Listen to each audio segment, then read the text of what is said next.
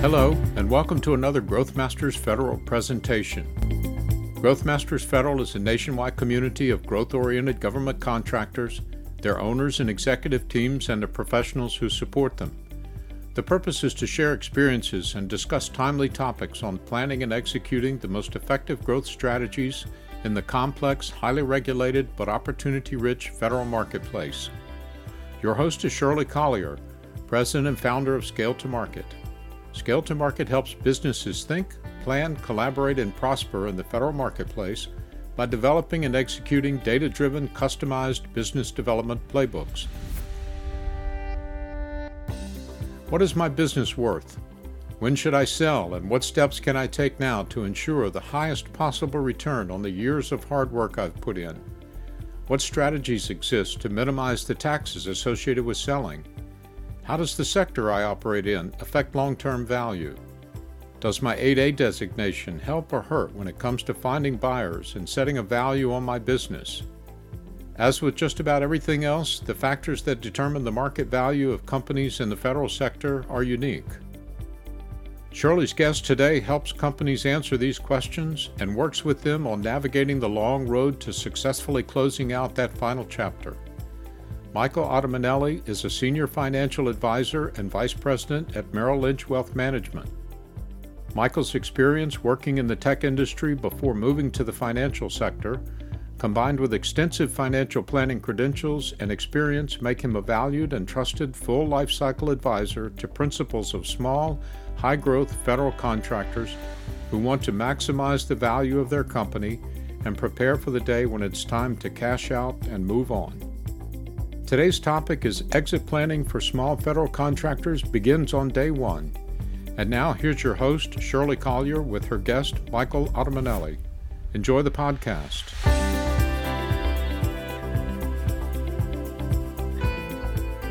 Hello, Shirley here.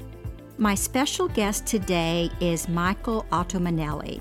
Michael is a former tech executive turned financial advisor, a rare combination, who now works primarily with technology companies and government contractors. Welcome, Michael. Thank you, Shirley. It's a pleasure to be here. Michael, please tell our audience a little bit more about what you do for a living. Sure. So I actually came out of the tech sector. So uh, you know, I started out in software. Uh, did that for about 13 years. And um, eventually I decided to, to go over to financial services. Uh, this is about 14, 15 years ago. But obviously with the intent of working with uh, tech companies and government contractors. So that's sort of my niche. What I've done is I've developed into a full life cycle advisor. So I'll work with companies, uh, you know, kind of get in with them uh, when they're just getting going, maybe in the, the one or two million dollar stage, and really work with them to get them through uh, all the different stages. So if they're in that first stage, we'll try and the next stage is to get them to five million. Then the next one would be to get them to 15 million. And then eventually, you know, we are going over their exit plan and trying to get them to uh, maybe 20 or 30 or 40 million so that they can sell the company. And we're really just looking at all their different infrastructure. So everything from their financing to their uh, 401ks, government accounting systems, and then, like I mentioned, all the way up through their, uh, importantly, the exit strategy. Excellent. Michael, what I like about what you do is that you take a very strategic, holistic view of financial planning for the owners and managers of your client companies, sort of a cradle to grave concept. Our topic today is exit planning. So I'd like to start with some definitions. Exactly what is an exit plan? Well, simply put, um, most of my clients have you know started their business to be their own boss and build wealth for them and their family. And so the question eventually arises, you know, how are you going to eventually monetize uh, this business that you're building? And that's what becomes your exit plan. Yeah, uh, um, monetizing is very important. I mean, why else would you put in 60 hour work weeks for 15 years or more? So tell me what a plan typically consists of.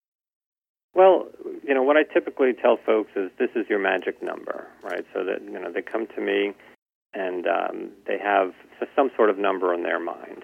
And so the exit plan is a, is a roadmap on how to get there. Um, now, we can come at this from either direction. So, what I found in an experience is that my older clients, you know, in their 50s and 60s, um, they tend to have an idea of what type of income they'll need in retirement. Um, so we'll start there, and then we'll just reverse engineer it to get it up to, well, what's the company sale price that we'll need to generate that income? Uh, conversely, with my younger clients in their 30s and 40s, they seem to already have a sale price in their mind. So they'll think, okay, well, you know, we're looking for 20 million or 30 million. So we'll start in that, you know, in that direction, and then go ahead and figure out, well, you know, what kind of retirement income is that going to correlate to after uh, transaction fees and taxes and, and so on. So is this something that is written or is it just discussed? It can be a little bit of both. Um, usually, first it's discussed, and then it eventually makes its way onto paper, uh, one way or another. So, you know, from the business standpoint, um, it might get reflected in their one, three, or their five year strategy plan. Uh, from the personal standpoint, the financial part would be reflected in a comprehensive financial plan that we would put together that would capture all the numbers from the exit planning discussion and then finally, the succession or legacy part uh, that would get executed through their estate plan. Now, what do you mean by succession or legacy? Well, as I mentioned earlier, um, you know these people are going into business to build wealth for them and their families. So whereas some owners, you know, they're just looking for the simple life and they want to just be able to provide for them and their spouse, others are thinking about the next generation. So uh, with enough money, we can do things like setting up charitable family foundations and dynasty trusts, you know, in their name. And those things will go on in perpetuity and they'll help provide for their children and then even their grandchildren. That makes a lot of sense.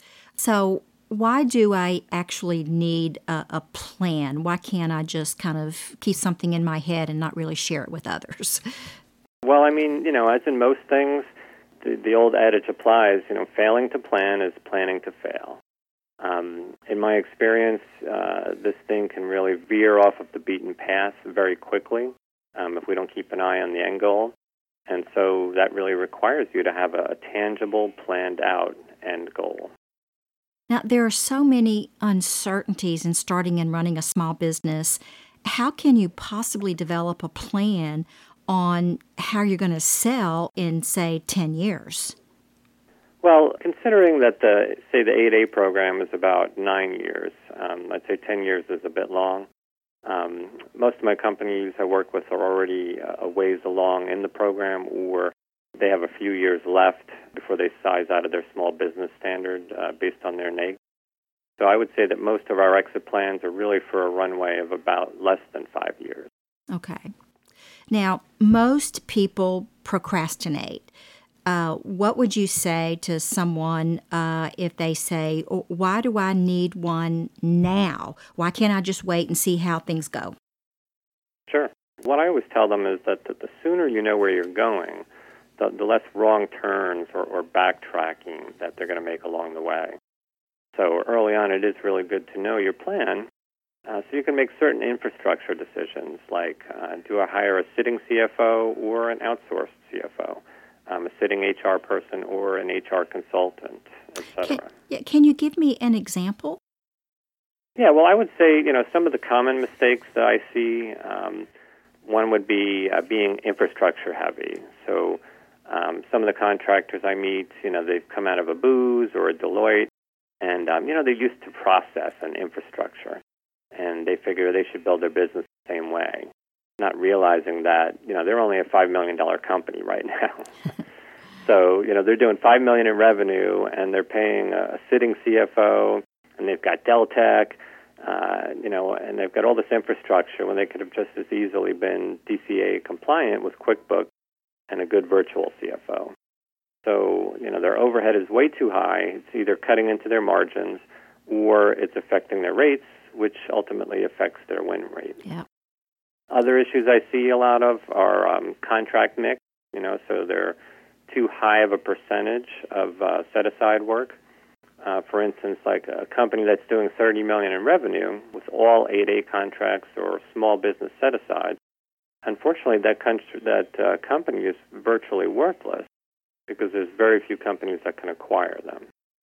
And then I'd say another one I see a lot is uh, too many chefs. You know, I've I've engaged with companies where, you know, we'll sit down, we'll talk, and they're like, okay, well, we have four, you know, four or five principals, and I'm just I'll just tell them right outright, you know, there's that's too many chefs in the kitchen. um, so basically, you know, all of these types of issues, it's really better to deal with them uh, sooner than later. Michael, let's elaborate on a few of the points that you just made. Many small business owners are not aware that small business set aside contracts have little market value. Yeah, I do come into this one a lot. Uh, basically, small business and uh, 8A set aside contracts, you know, they build cash flow, but they don't build value. Um, the whole idea of those programs when they were set up is really to get you started in the industry so that you can eventually go on to compete uh, in the full and open space. Um, but many contractors become complacent or they never really quite learn how to compete in uh, full and open. And so, you know, the rule of thumb for acquisitions is about a 4x, meaning uh, if you're doing, say, 20 million in revenue, it's going to take a company of about a size of about 80 million to have the means and, and the cash to be able to acquire you. And so, obviously, that business will not be uh, small business or an 8A at that point, and they, they can't take over those contracts. That's a really good point. And you know, I might add that as a federal business development consultant myself, that I see small businesses being faced with a dilemma, and that is investing in business development activities to get their companies to the next level. Many businesses start with the founder doing business development and then if he or she is successful and the company wins a contract, now they jump into contract delivery and there's no business development taking place anymore. So, how do you advise your clients about investing in growth? Yeah, this one is, is very important and, and also very tricky. Um, I'd say probably the three, you know, sort of main paths that I see from that point that you're talking about, you know, onto the next stage would be uh, go out and hire a full-time BD person. Um, go out and outsource your, your BD to a experienced person or an agency. And then the third being the, the player coach model. So that's where an experienced BD person comes in and is doing the BD for you initially, but really with the intent of showing you how to do the BD and, and set up a, a BD infrastructure. Um, and then eventually they'll move on, and, and you you know you have the means and the, and the process in place to, to do your own BD. Um, you know, most importantly, just with just as in exit planning, uh, business development is obviously crucial. If you have a well researched and, and well thought out plan, for how you're going to bring in more revenue, then you're, you're more likely to execute and see results rather than just submitting more proposals or relying on luck. Um, so obviously, I know this is your more of your area.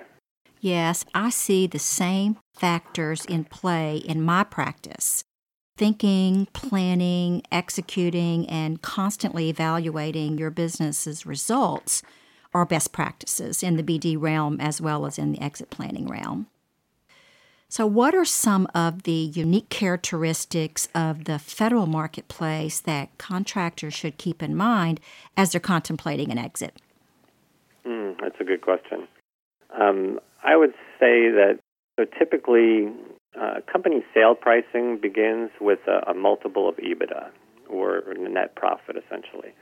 Uh, so a company that's doing about 15 million in revenue and say they're doing 10% margins they'd begin with a multiple of about a 4x, uh, meaning that's going to put them at a, about a sale price of about six million. Now that's just the starting point, essentially. So then any additional value drivers would be assessed, and they would use those to either kind of move the needle up or down from there. So some of those value drivers that I've seen are um, again margins. You know, so what what percentage are your margins? Are they good or are they very thin? uh, prime versus sub. So are you uh, primarily priming, or you know, are you doing a lot of sub work? Uh, what sector are you in, right? So you could be doing help desk IT, something very commoditized, or you're you know you're in cyber, which is a very sort of hot sector right now. Uh, what agencies are you in? You know, are you working with EPA or are you working with DHS or Intel? Um, like we mentioned earlier, contract type. Uh, so, uh, are your contracts full and open, or are there a lot of set aside work? And then, you know, your contract mix. So, one of the things that they'll look at is um, recompete timing. You know, if they're coming in looking to buy a company and all of their contracts are up for recompete in, say, the next year or so, um, well, that's risky, right? As opposed yep. to, well, we just won a few five year contracts and we've got a nice long runway ahead of us. Yep. Um, so those are just a few of them. There's actually about 10 different value drivers that they look at to determine if they're going to adjust, um, you know, that sale price up or down. So it's important that business owners early on understand what's going to drive the value of their business so they can begin addressing these factors early in their life cycle and not wait until a year before they want to exit. Exactly. So let's say that a business owner has um, uh, that they've they've hired you to help with this, and they have a good plan. Um, how often does that plan need to be updated? Well, with my process, you know, what we do is usually about once each year, uh, when the, the government fiscal, you know, starts to wind down in September. Um, we'll usually sit down and meet in, in you know, October, November timeframe and that's our opportunity to really assess, you know, how did we do for the year, and then you know reassess our exit plan based on uh, how we did and what we see coming down the pike for the next fiscal. What are some of the factors that would necessitate the plan to be reassessed? Well, certainly uh, any new contract wins or uh, conversely any losses along the way are going to cause us to uh, reassess. Um, sometimes, you know, as things are going, you'll get um, changes in ownership. So again, back to my my guys that have four or five principals when we started, and now, you know, a few years later, we're down to two or three principals. Yeah. Um, you know, so we're going to have to make some changes if there's a, a change in ownership. Uh, maybe you have to um, push out the exit plan or speed things up. Like uh, for the last example, um, you know, health concerns. So sometimes we have an exit plan in place, but the health just doesn't, you know, it just isn't there. So we say, okay, well, you know, even though we were thinking about selling in five years, uh, due to my health, I think we're really going to have to move up that timetable, and it'll have to be two or three years. Yep. Uh, so any of these things can really cause us to uh, reassess. Yep. So, Michael, in your experience, um, what have been the benefits that you have observed of uh, for your clients of having an exit plan? You know, later on, it's it's good to know your plan so that we can make um, advantageous financial decisions.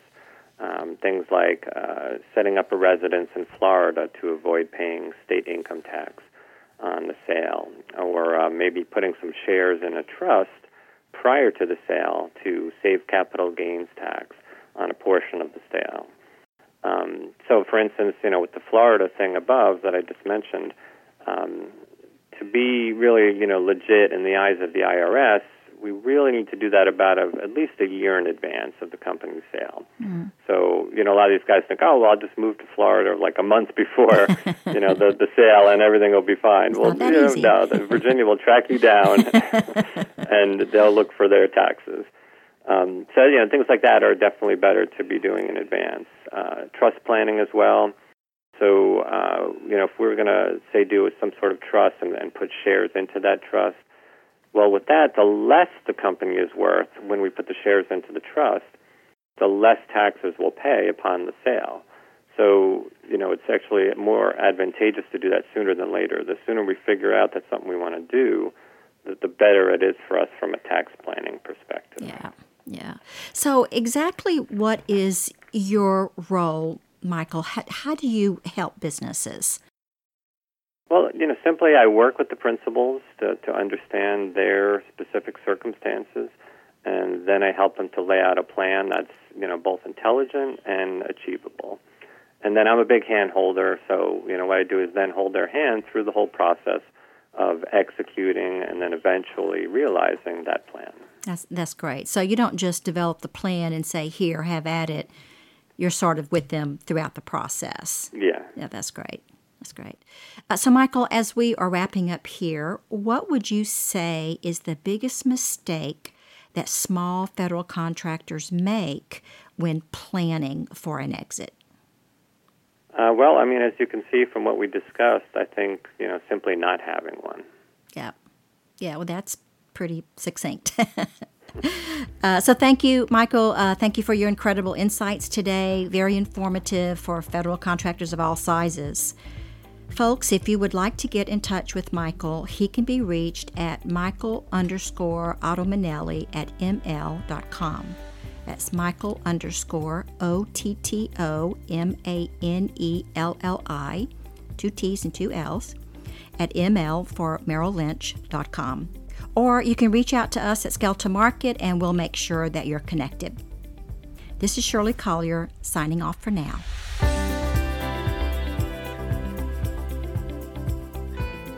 Thank you for joining us today. For more information on how to grow your business in the federal marketplace, visit our website at scaletomarket.com. That's scale number 2 market.com and subscribe to the Growth Masters Federal channel on Apple, Google, or wherever you get your podcasts. Join us again soon for another informative Growth Masters Federal podcast and have a great day.